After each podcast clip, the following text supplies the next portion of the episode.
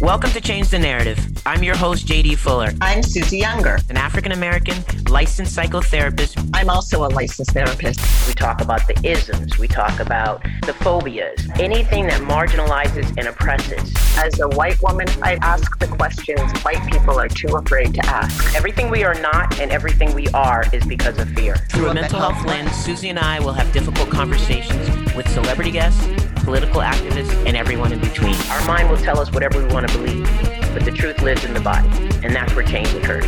Are you ready to change the narrative? Our next guest today is passionate about America keeping its promise to liberty and freedom. He believes that the basis of so much of our injustice is based on the devastating ruling in 1968 on the Supreme Court case Terry versus Ohio, which we're going to talk about today. His website, deletelawz.com, spells it all out for us. He's commanding an audience and people are listening. Welcome, Chili DeCastro. Hey, thanks for having me. Happy to have you. Thank you so much for being willing to come on the show today. I want to have you introduce yourself to our audience. So tell us who you are and where you're from. My name is Chili DeCastro. Mi amo Jose Maria de Castro, pero en Estados Unidos es Chili. My friends called me Chili growing up. I learned Spanish in my 20s. My father spoke Spanish and didn't speak English, so I had to learn Spanish to communicate with him. I was raised in a very small town in Alaska that is has its fair share of loud vocal racists and loud vocal authoritarians. I had a lot of problems growing up because I have severe ADHD, I have OCD, and also because I was the only one of two Latino kids in the town and one black kid. I was in a hundred fistfights through high school. I mean, when I say a hundred, I'm not joking. So I have a unique story with bullying where I was bullied till I was 12, and then I became a, a very good wrestler, and then I beat up all the bullies who beat me up. So I have a unique path that other people didn't get to live, but I did. At 25 years old, the police no knock raided my house. I know exactly who told them. I know who their confidential informant is. I don't want to give him any light. I know what he did. He knows what he did. He lied to the police and told them I was a drug dealer. Because I had been teaching MMA and fighting MMA, when the police followed me around based on a confidential information tip, when they saw me go to MMA practice, that then warranted them, validated them to no knock raid my house. The first time they raided me was a knock announce raid, which is from Kerr versus California of 1963. Knock, knock, knock, police, police, police. They have to wait. They're supposed to wait 15 seconds. Burst down my door. That was the first time. I told them everything. I was naive about what the police system was like. I told them everything. They told me kids were dying. I told them everything. So then the second time they came back a month later, I had told them that I would gladly turn myself in. They no knock raided me the second time. And that experience, I could tell you a lot of other stories, but I think for the purpose of this particular podcast, I think that a lot of people, that's the reason why I'm here now, because it formed who I am today. And when you're not secure in your home, respect to the Fourth Amendment, that will affect you for the rest of your life, as it has me. So, you know, people identify me as being white when I was prosecuted for five felonies for the words I said to Chief of Police Michael Moore, who was a detective then. They said during the opening arraignment at five o'clock in the morning down at Twin Towers. They said, Your Honor, Mr. DeCastro comes from a long family of drug dealers. And because he's Colombian and his father was in the drug business, we feel like he's a high flight risk. Though there was no evidence seized against me, there's no evidence, possession evidence. They gave me a two and a half million dollar bail because I'm Colombian. So that's why if you ever watch any of my things and someone says, I don't understand racism, they left me in a dungeon for a week based on the concept that because I'm Colombian, I must be a high flight risk. I didn't know my father then. So, so anyway, so I can keep going on and on, but I just wanted to. That's the story and story of my life, and the reason. If you ever see some salt dog, you know, salty dog come out of me when people tell me I don't understand racism, that's why. You know, so okay. just so you guys know. Well, I knew you were interesting, but that sure does fill in a lot of gaps for us. And I appreciate you going there. You know, I was going to ask you who you were 10 years ago versus who you are today. You kind of talked about it. Would you go into that a little bit more in depth? 10 who was who was I 10 years ago? It's a great question. 10 years ago, I, I moved to Hollywood, California when the police no knock raided me, that derailed my acting career. I had been booking, I booked a series, I booked a Pepsi commercial with Britney Spears, I booked a Sea-Doo commercial national, I booked a national this. I was just on fire. I was very open and gregarious and very loving and would let everybody come to my house to have a party, bring whoever you want. I didn't have a no guys list. In LA, there's always no guys list. So then I became very popular with, with the guys. Hey, Chili, we'll let everybody come to his house. Absolutely. I'm not intimidated by another man just because he's another man. That's the LA way a lot. So I was pretty open. And then that jaded me to the core, that no knock raid. So 10 years ago, I was I had written a book on sociology, a textbook that was hypersexual situations within social cliques. I had done a 10-year study on sexual communications within a social clique when a hypersexual situation happened. In other words, if if we're dating and we're in a clique and then one of we break up or we don't break up and one of the friends in the clique dates you, what happens to the clique? So that's what I was doing 10 years ago. I was interviewing people about what happened in a clique when they had a hypersexual situation happen. And then I raised the money and I started a tech company. Um, and the technology business, just so you know, you're going to have less than a 1% chance of having any kind of successful business. And, and I'm not making excuses for myself. It didn't work. I tried. It didn't work out. So then a few years ago, a couple years ago, I have a I have a rich investor who's a white Republican, two-time Trump voter, and he said, "You know so much about the law. I have this idea for a show called Delete Laws." And so I took his concept seven years ago and put it into a pilot. And then after that pilot, Jeff and I had a big falling out because he didn't want to show police violence. And I was like, the problem is the police violence. I wasn't willing to budge. He wasn't willing to budge. Project got shelved. It's done. It's on my YouTube. And then uh, a year ago, Jeff and I melded our business fracture. Mm-hmm. Our friendship still remained. We still hung out. We still went out together and hung out. a year ago, I produced uh, The Terry Era, which is on my YouTube page, Delete Laws with the Z. And I just see a tipping point here right now to change this world. So that's why I've come out. And if we had interviewed a month ago, I was probably more salty. talking for a month, telling total strangers, crying in front of a thousand people, showing the raw emotions of what I go through when I read about a case. And then I go into the family and the sisters and the brothers in the high school and I look up their Facebook page and their, their LinkedIn and I look up their IMDb. I look up everything they've ever done. And showing that vulnerability, I'm a real A personality, egotistical, macho male. Um, there's no other way to say it. And so literally crying in front of people has made me a happier person. yeah. If we had interviewed a month ago when we first talked, I was still dealing with the fact that I hadn't really told very many people that the police had no knock raided me. And I still had a lot of these feelings as though in my own personal family, a lot of people still think, and they told me to my face, you must have done something wrong for the cops to no knock raid your house twice. the, yeah. the guy who was the confidential informant was a celebrity. They were working for their money. They were working for the big business. So, so that's the reason. Yeah, that's just a little kind of a nutshell of, of how I got here. Yeah. You know, without without being known raided, without Breonna Taylor being murdered, without Jeff Lloyd coming back and saying, "I believe in you. Let me give you some more money to produce some more content." You know, without having an investor who would invest in cop stuff, where we're going to show cops being the bad guys that they are, without those processes, I wouldn't be here now. And also the natural curiosity that I have. It wasn't Terry v. Ohio the reason they could no knock grade me. It was Illinois versus Gates, a 1983 case that superseded the 1969 case of Spinelli versus United States. So when I started to do something called jurisprudence or stare decisis, you know, depends on who you're talking to. It's the same thing. Case precedents of the past is stare decisis. I didn't go to law school, so so then I started to trace back Illinois versus Gates attached to Terrier. And now the study that I've done just this year alone has led to breakthroughs in the research that traces back the drug laws, not just to Harry Anslinger, because the racism that Harry Anslinger projected was just to get the laws passed by the racist Congress. The real truth is that Harry Anslinger was working for big oil.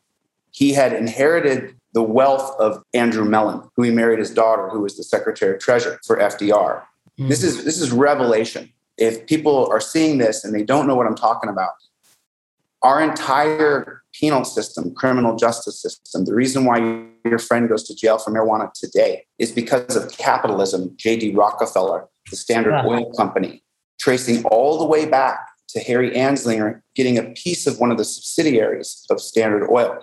And then because he was in the head of the Federal Narcotics Agency, he then created law based around making sure that hemp couldn't compete with the fossil fuel industry and the pharmaceutical industry he had inherited from Andrew Mellon by marrying his daughter. So, revelations in understanding our criminal justice system.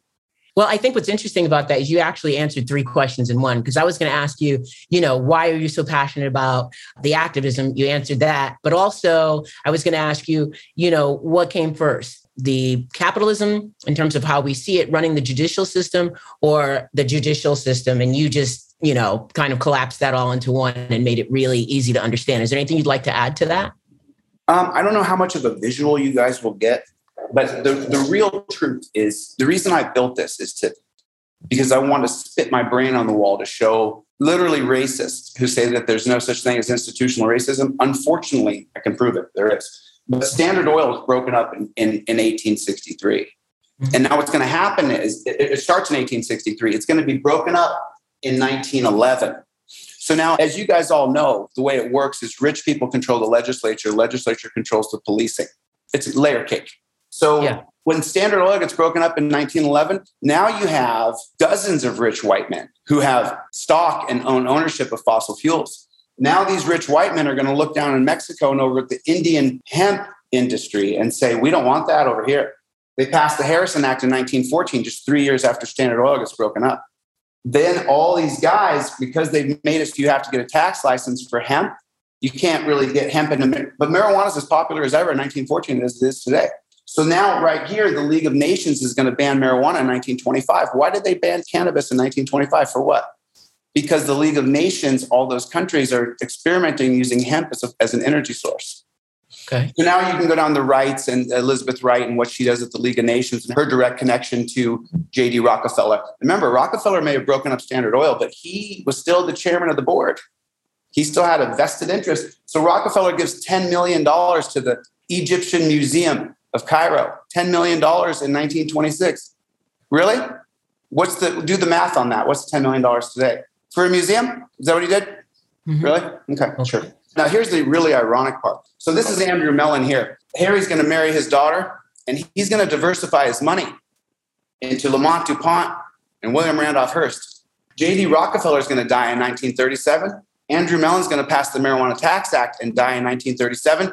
And this is the link I try to tell to all people. This is where Harry goes crazy. He's inherited the fortune of his father in law. Now he's going to make damn sure that hemp can never get a breath. So now he incorporates the FDA, he incorporates the World Health Organization, and in 1961, at the Single Convention on Narcotics of Drugs that he hosts in Manhattan, flies everybody in, puts them in the Waldorf. They all agree marijuana is the devil drug. So as now it's internationally criminalized. 63, we stop, we start procedural law, common law to kick your door down, based on the Kerrs being marijuana dealers. The exigent circumstances clause is then going to be invoked again in Terry v. Ohio. Exigent meaning that loss of life could be the officer's life or yours. And the cops are helping people by grabbing them. They're helping you. So wait, so I want to stop you there because that's exactly where I was going to go next because you had some thoughts that we shared in our communication about I'm just going to see what it was. Okay, so it's like you said no justice, no peace and defund the police. It's not where the focus should be. So say something about that because you brought me right to the point where I want to be. It's just the most counterproductive thing I've ever heard. You know, and at first we had to say it we had to brand the Black Lives Matter. Mm-hmm. They don't. No, they don't. They I don't. Agree. If JD right now gets killed on camera, unless there's a big outrage, everybody's talking about, yay, George Floyd got justice. There never would have been justice without a camera. So, this idea that Black Lives Matter, okay, now we need to shift the page. Martin Luther King Jr. saw legislation signed. What legislation is BLM asking for? Don't give me a laundry list of crap. Give me the tip of the spear. Show me where the police interaction happens with the person on the street. Now, I go over the Fourth Amendment in great detail on my social media pages. You have a right to be secure in your person against unreasonable searches and seizures. Terry v. Ohio passed in 68. What was going on in 61, 62, 54, 55, 56? It was passed so that cops could grab black people, just straight up. White people weren't getting grabbed unless you were poor, dirt poor, and you worked in an assembly plant where there would be an uprising. You didn't get grabbed. You just didn't.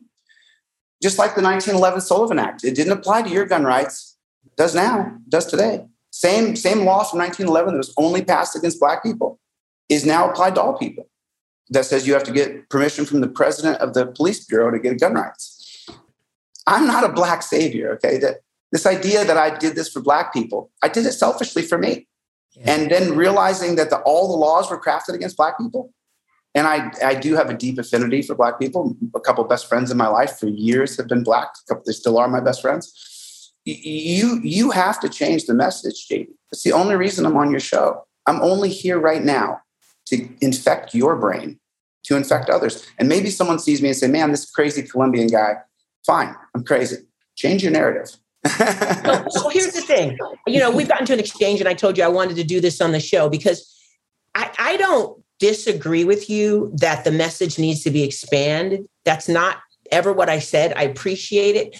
I think the difficulty and the challenge is if we go at each other about the message to the point at which point it becomes a distraction and it works for the dominant oppressive culture, that's what concerns me. So I am in agreement that the message needs to be expanded. I never wanted you to hear me say that I disagree. That's not it. It's the fact that it's like, for example, I don't go around bashing Black people. I just don't do it. I don't do it because there's enough white people doing that. So I have opinions about certain people. I keep them to myself. I talk about them amongst my community.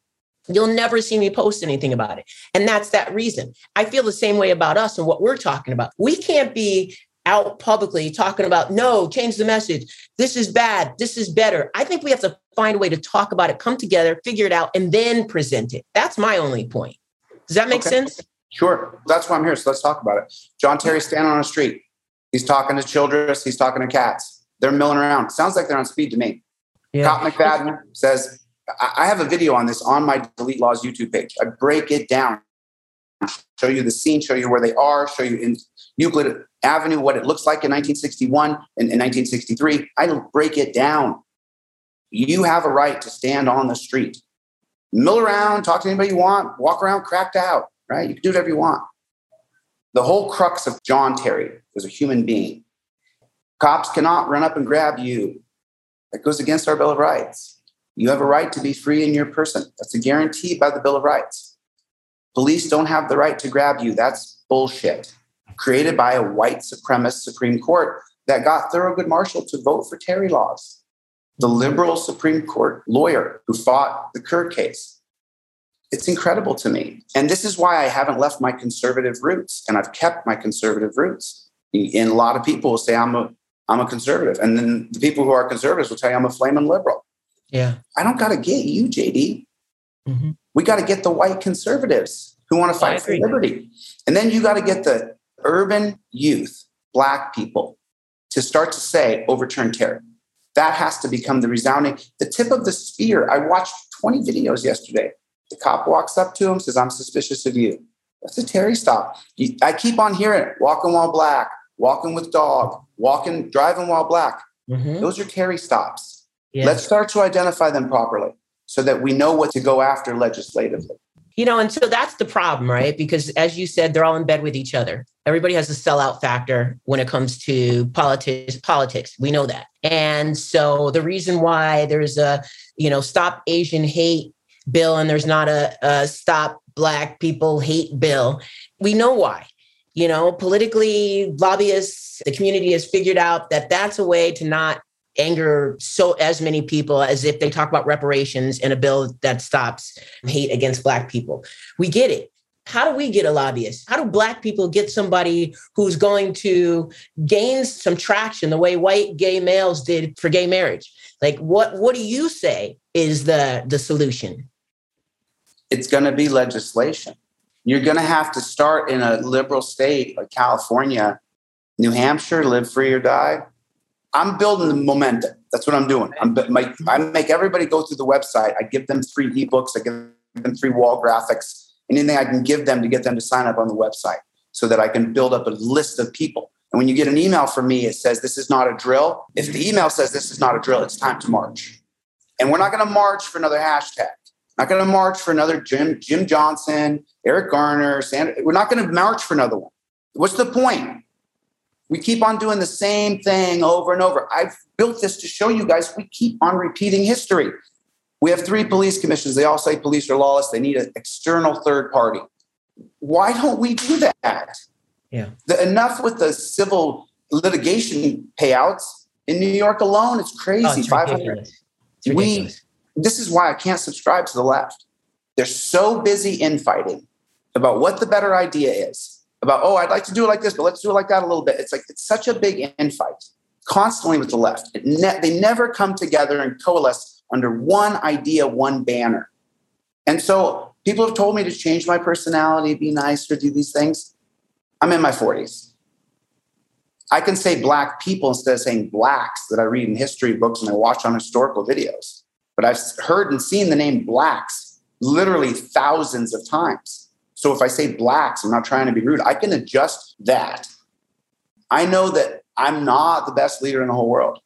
I need to reach people like JD who have the ability to reach others through empathy. And I come off like a bull in a china shop. the reason I'm even on social media is because they took a video of me, Amber Blay, whatever her name was on TikTok, and branded me a white supremacist when I was down teaching young black males about Terry v. Ohio during the George Floyd protests. I went down to wow. teach young black men because they're the ones targeted. I was down there educating. And then some wafy gay guy came by and I came, I came undone on him because he interrupted.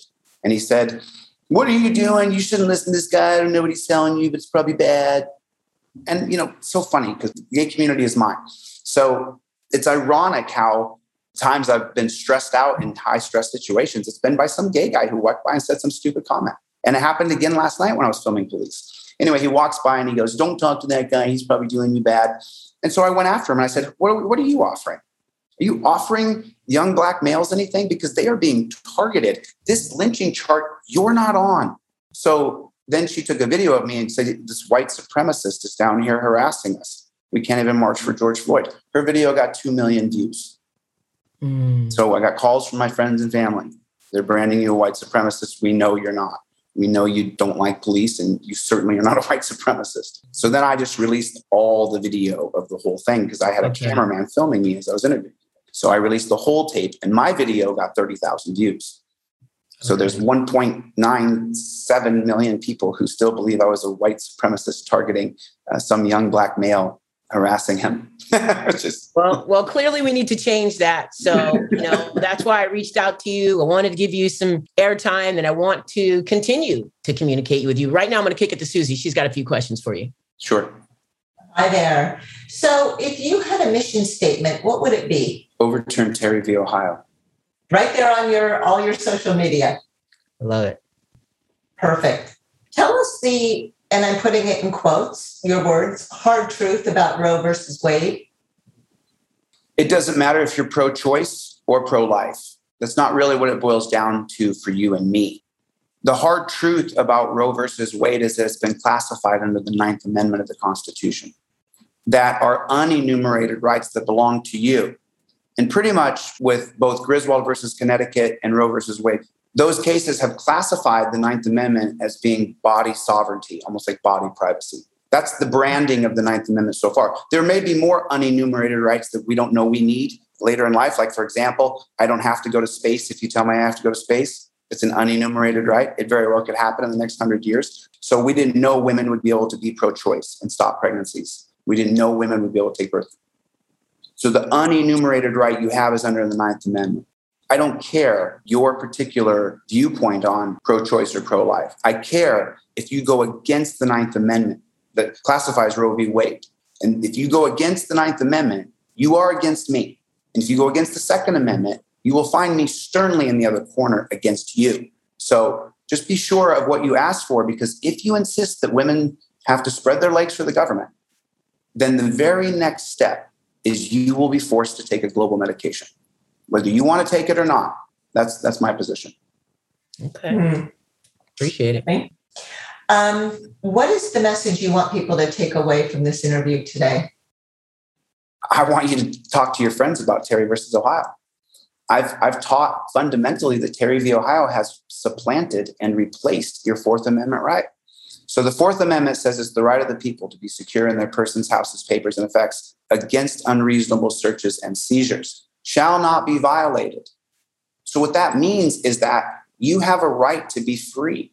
And if you don't talk to your friends that they put officer safety being more important than your right to be free, and here's how I prove it all the time. Tennessee versus Garner, 1985. Wilson versus Arkansas, 1995. Both of these cases are based on the constitutionality of a seizure or a breach of your home, both under the Fourth Amendment. You have a right to be secure in your person, you have a right to be secure in your home. In Tennessee versus Garner, the case is whether or not Eugene Garner can run away and not be shot in the back of the head. If that's constitutional or not for police to be able to shoot you in the back of the head when you run away. Eugene Garner died that day in 1974.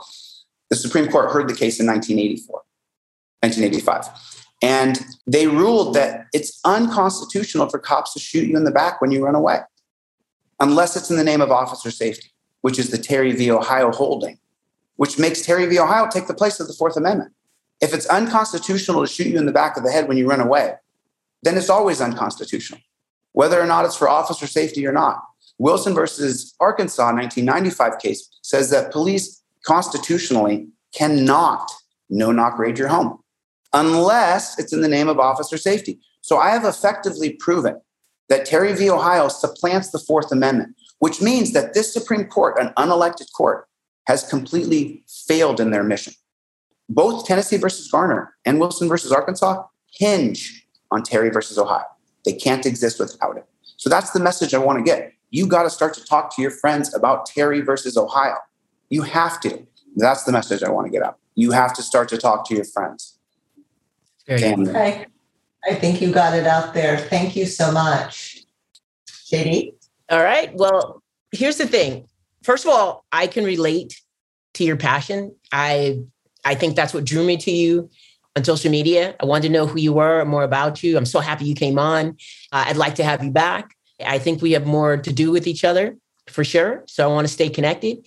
And now I know why I'm buying your shirt. So I, I think it's awesome. So tell people where they can get your merch, please. Go to deletelawz.com. It's delete laws with a Z. And what's next for you? Um, so the, the next step is I did three parts of Terry v. Ohio. Okay. And the, the breakdown I just gave you guys of Standard Oil, I've, I've read everything I can about Harry Anslinger, about Terry. I've, I've just read it, read it, read it. But when I had the time and the space provided by my investor, I really just took the time to research, research, research, to dig into Terry and I and I found the actual the gun. I found the gun in the pile, and it is exigent circumstances. And exigent circumstances, 99% of the time, are based on alcohol or drugs. You lose all your rights. So the next step for me is to produce this next hour long documentary where I'm going to show the exact problem is the criminalization of chemical. That the guy who made all the drug laws he made them for fossil fuels. He made them for the fossil fuel industry. He had zero interest in helping anybody.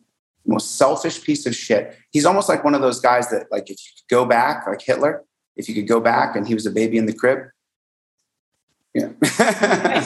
I got what you're saying. It, it's such it's such a morbid thought because no, I get it. You know, I'm an empath, so I may seem like this hard charger, but I can get my feelings hurt and cry. So the idea of hurting someone isn't doesn't appeal to me. But finding Hitler in a crib at one, or finding Harry Anslinger in a crib at one, or John D. Rockefeller. Is there a cliff nearby? I want. I don't. I don't want to see anything. I just want to open and just run. Ah! Look, I'm not trying to ruin your reputation, so let's stop there. Look, um, Chili, I-, I think you're awesome. This was great. Thank you so much. Please come back again. Let's stay in connection with each other and continue to, to spread the message because I'm I'm down with what you're talking about for real. I appreciate so nice you. to meet you guys. Please do me a favor if you guys ever go to a protest and you hear any kind of chant that doesn't say overturn Terry, I'm actually coming out. The next thing for me, just so you know, I didn't say it, I'm coming out with the song. So I got like an army beat kind of feel, like a overturn Terry. I got I've got like six different beats. Got in your head. Yeah, yeah. It's going to happen. Well, I can't wait to hear it, and I can't wait for our audience to hear it. Thank you so right. much. I really appreciate you, man. Really great, great spending time with you in person. Well, in semi-person. Yeah, nice but, uh, we'll, nice we'll do more. Thank you. I appreciate you guys. Thank you so much. All right. See you later. Later, guys. Bye. JD and I want to thank our fabulous producers at IM Music Group. And for all of you out there who want to do your own podcast, go to immusicgroup.com and the team will hit you back. Please be sure to like, subscribe, and follow wherever you get your podcasts. And also leave us a review. Let us know what you think. Thank you for listening to Change the Narrative with JD Fuller.